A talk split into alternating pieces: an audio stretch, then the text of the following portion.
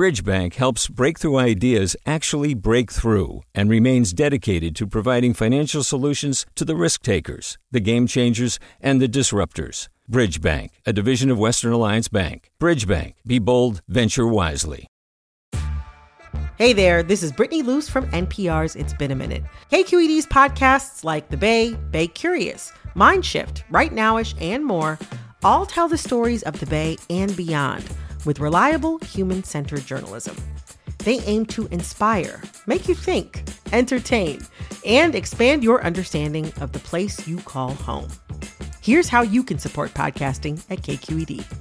Showing your support is easy, and you can join Brittany in supporting KQED Podcast too at donate.kqed.org slash podcast. That's donate.kqed.org slash podcast. From KQED. Hey everybody, it's Devin Katayama, and you're listening to The Bay. Election Day is less than a month away, but you can also vote much sooner than that because everybody who's registered to vote in California is getting a mail in ballot this year. And there's a lot on that ballot, including 12 statewide propositions that you'll get to weigh in on. And our sister KQED podcast is helping you understand all of them. Bay Curious is right in the middle of Prop Fest. This is a 12 part series that explores the propositions on the California ballot this election. And today, we at the Bay want to share a couple of them with you the Props 16 and 17. That's affirmative action and voting while on parole. So let me hand it off to your host for Prop Fest, Olivia Allen Price.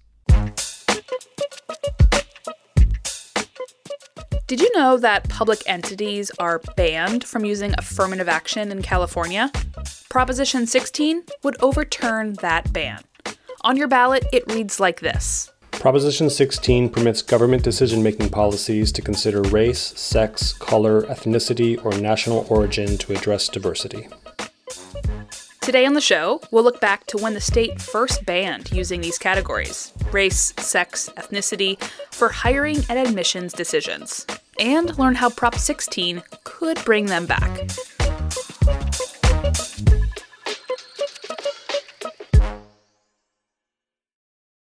KQED politics and government reporter Katie Orr joins us today to talk through Prop 16. Welcome, Katie.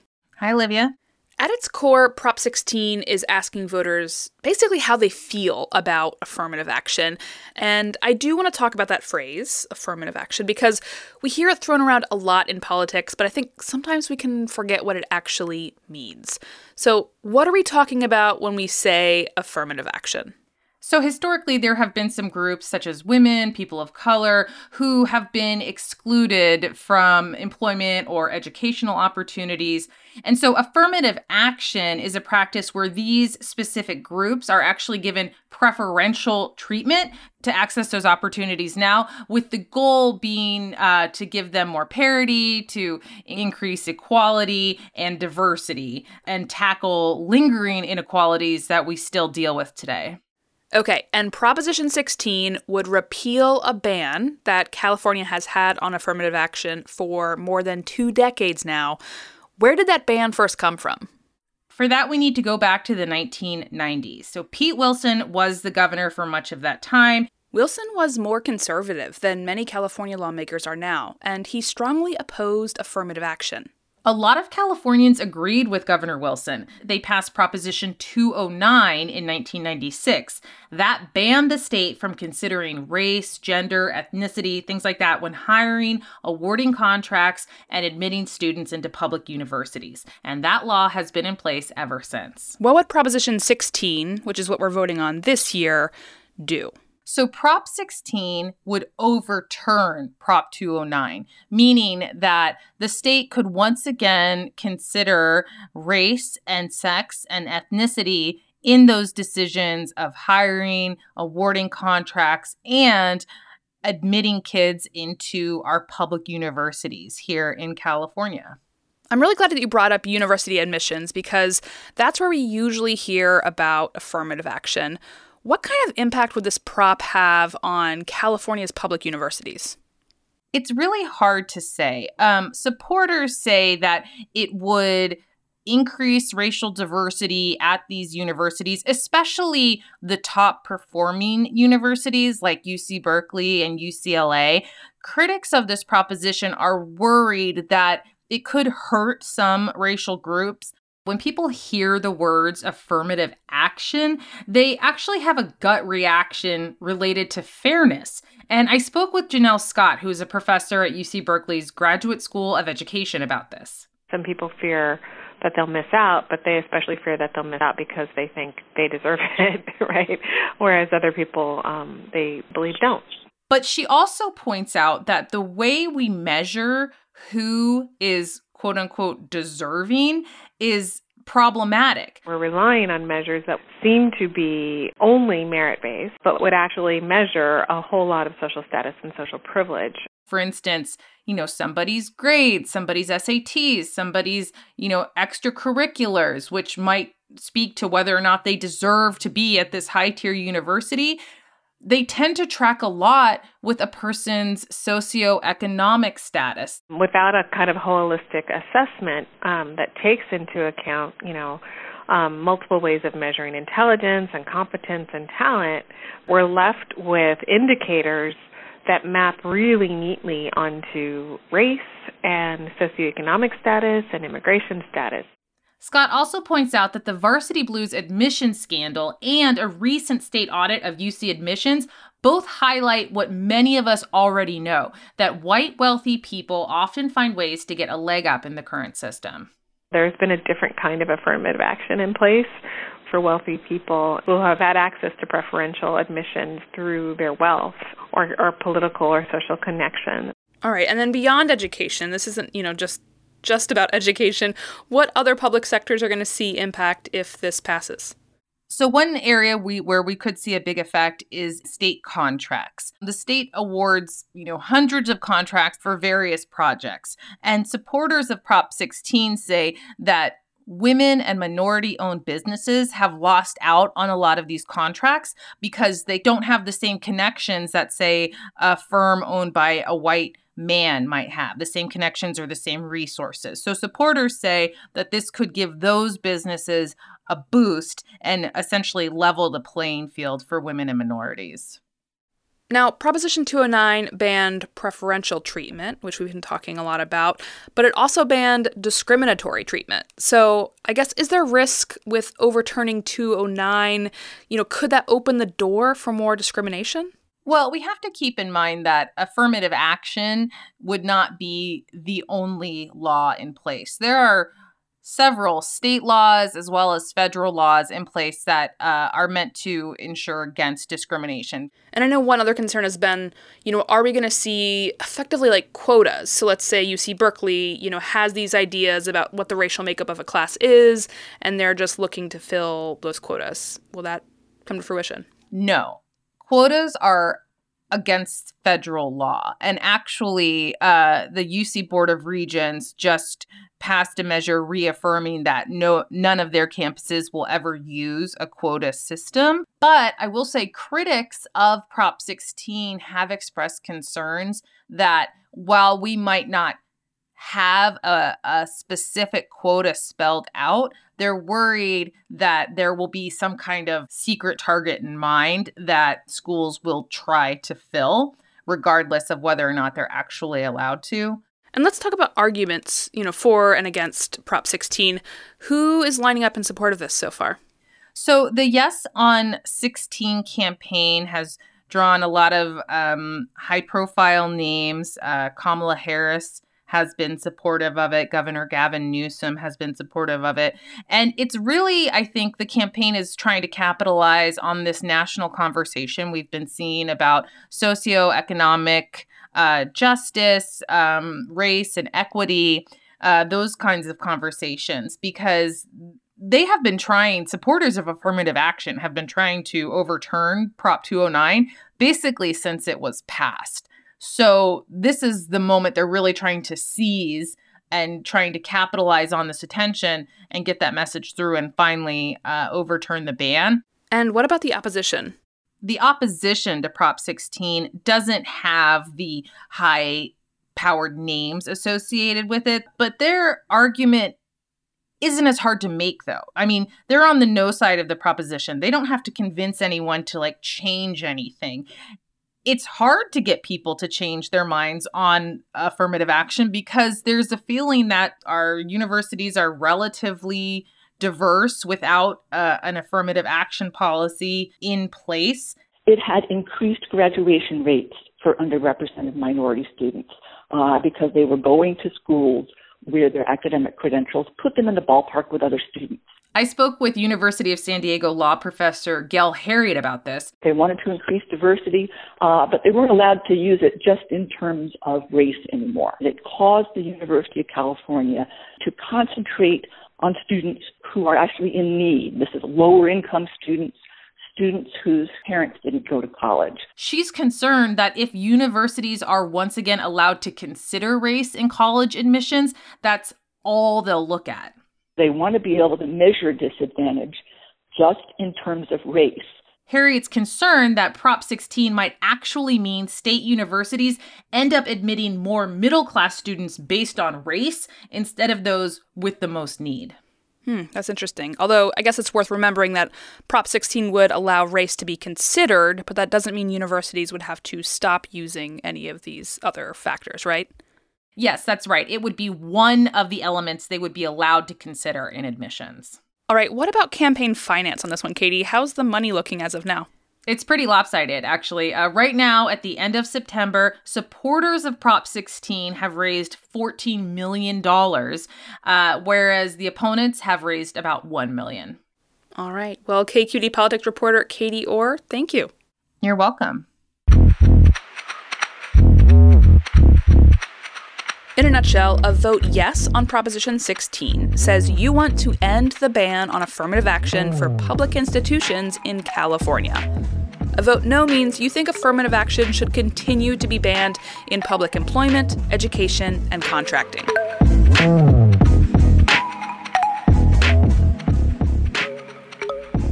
Coming up, we're going to share another episode of Bay Curious's Prop Fest. Olivia is going to help break down Proposition 17 which is about voting while on parole.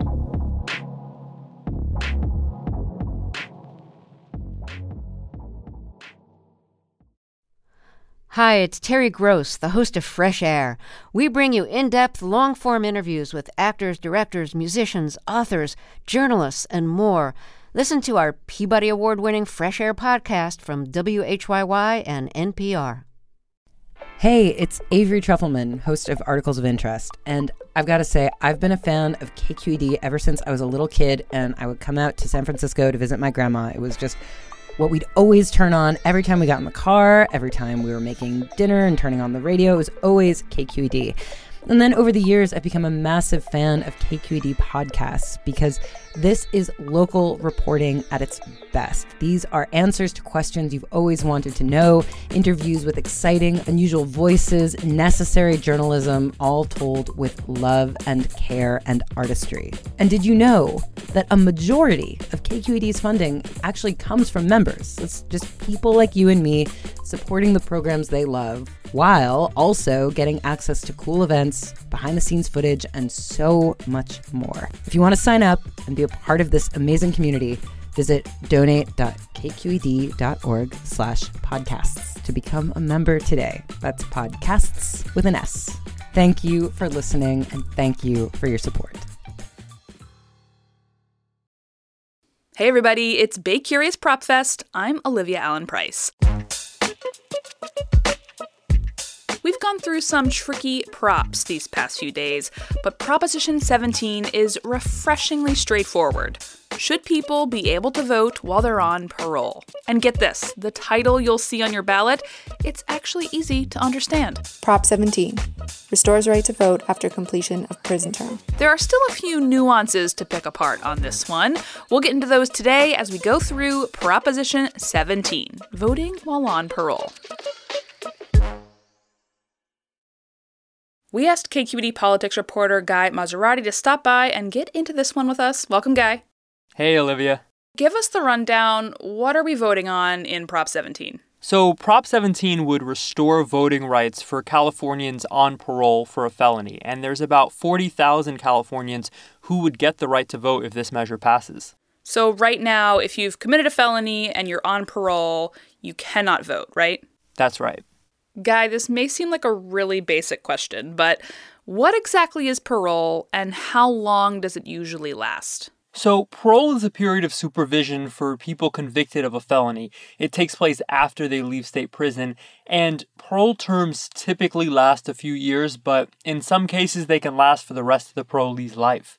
Okay. And it seems like in recent decades, the state has generally been moving sort of more in the direction of prisoner rights. And this is, you know, something that's been playing out, you know, for decades. Right, and this has been the case on the national level that we've seen a lot of recent change and push for enfranchisement for people convicted of felonies, people on parole. For most of California's history, this was really not discussed and debated. If you were convicted of a felony, you were banned from voting for life, even after you're done with your parole. Um, in the 60s and 70s, the state Supreme Court took this up and ultimately said there's not a lot of risk of voter fraud, and it's an equal protection violation to deny the right to votes to Californians after they've completed their parole. Then the U.S. Supreme Court stepped in and overruled that. They said, no, voting is not a fundamental right for citizens who are convicted of a felony. And it ultimately took a state proposition, Proposition 10, in November of 1974, to extend the right to vote to Californians who completed their parole term. So now here we are, all the way in 2020.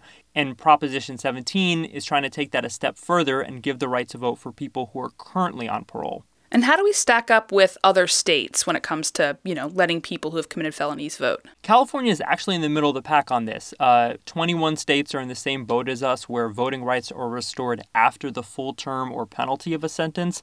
Um, but 16 states have gone further. They let parolees vote, including Oregon and Nevada. So even though California has been at the vanguard of a lot of criminal justice reform, when it comes to voting rights, it's actually been kind of in the middle of the pack.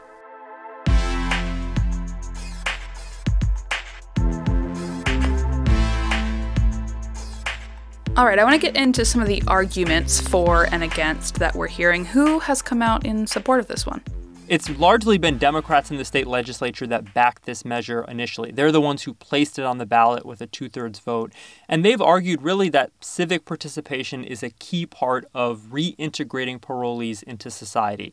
I talked with Democratic Assemblyman Kevin McCarty of Sacramento. He wrote Proposition 17. Parole, by definition, isn't punishment. Parole, when it was created, if you look up the legal definition of it, it's to help reintegrate formerly incarcerated back to society. That means find housing, uh, find health care, find a job, you know, be a member of your community, which means voting. And what about the opposition on this one? Well, the opposition is really led by Republicans in the state legislature, most of whom voted against even putting this on the ballot. They've argued that parole is really part of the punishment, and parolees shouldn't have the right to vote until they've completed that term. They say that California's made a lot of shifts in recent years to move nonviolent offenders to county jails and people on probation who currently have the right to vote. So opponents of Prop 17 say the people still without the right to vote are what they call the worst of the worst. And that's kind of the argument that Republican Senator Jim Nielsen made take a look at the universe we're dealing with. In this particular case, we're dealing with murderers and rapists, not low level offenders, but of the most serious offenders that we have incarcerated. So it's an issue not of them being able to get able to vote again. They will be able to, but they have to complete their sentence, and their completion of the sentence requires the completion of their parole period. So, this is really a question of how you view the role of parole. That's absolutely right. So, supporters of Proposition 17 say it should really be focused on the rehabilitation part of it. If you're reintegrating people to society, they're looking for jobs, they're getting education, they're living in our communities and raising families, a natural extension of that is civic participation and the voting process. Opponents of Prop 17 say no, think of parole and a prison term as a football field getting to uh, parole is just 90 yards, and you still have to complete your term before you're extended what they call privileges of democracy, something like voting. All right, let's move on to campaign finance. It looks like nobody is really spending money on this prop so far. That's right. This is not a big money campaign so far. We've seen on the yes side, philanthropist Susan Pritzker and the ACLU are the biggest donors in support. The no campaign to this point hasn't gotten any funding. Um, but what's interesting on the, on the yes side is really elevating the voices of parolees, putting them front and center, both working on the campaign and in the kind of public messaging, doing a lot of that legwork, telling their stories and why they feel like this change, if Prop 17 passes, would make a big difference in their life. I talked to Jose Gonzalez, who's uh, one of those parolees. He told me why it's so important to him that Prop 17 passes. For me, it's important because now I, I have a son and I'm I'm working and I've graduated and got my college degree and I want to change that. At the very least, that's something that's small. Like the change is small in the sense where I could be talking about voting. I could have, you know, something visual like the sticker on my chest that says I voted to where my son sees it and it changes his narrative or his perspective on what it is to vote. All right, Guy Marzorati, KQED politics reporter, thanks for swinging by. Thank you. In a nutshell, a vote yes on Proposition 17 says you think people convicted of felonies should be able to vote while they're on parole. A no vote means you think current law should stand, and people with felonies can only vote once they've completed their parole sentence.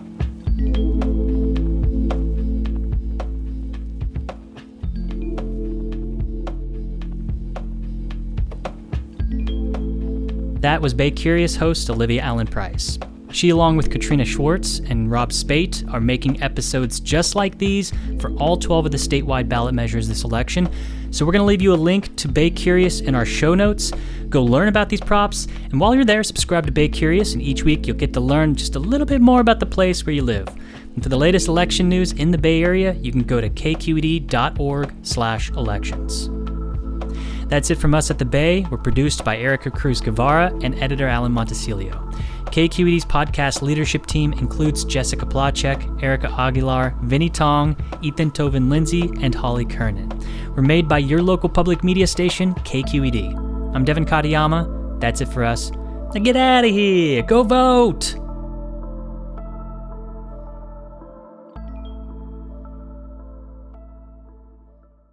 Do you love learning about the San Francisco Bay Area? Its history, its people, its unique blend of cultures? Then you should check out the Bay Curious book. I'm Katrina Schwartz, editor and producer on the Bay Curious podcast, and I'm here to let you know that for the month of May, we've worked out a sweet deal for KQED podcast listeners. Right now, you can get the Bay Curious ebook for $1.99. That's right, $1.99.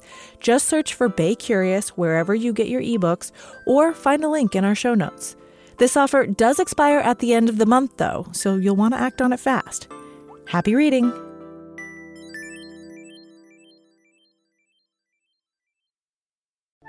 Hey, what's up? I'm Erica Cruz Guevara, the host of The Bay. Donations keep independent journalism alive and healthy, and you support outstanding journalism when you support KQED. So if you haven't yet, check out donate.kqed.org slash podcasts. That's donate.kqed.org slash podcasts with an S.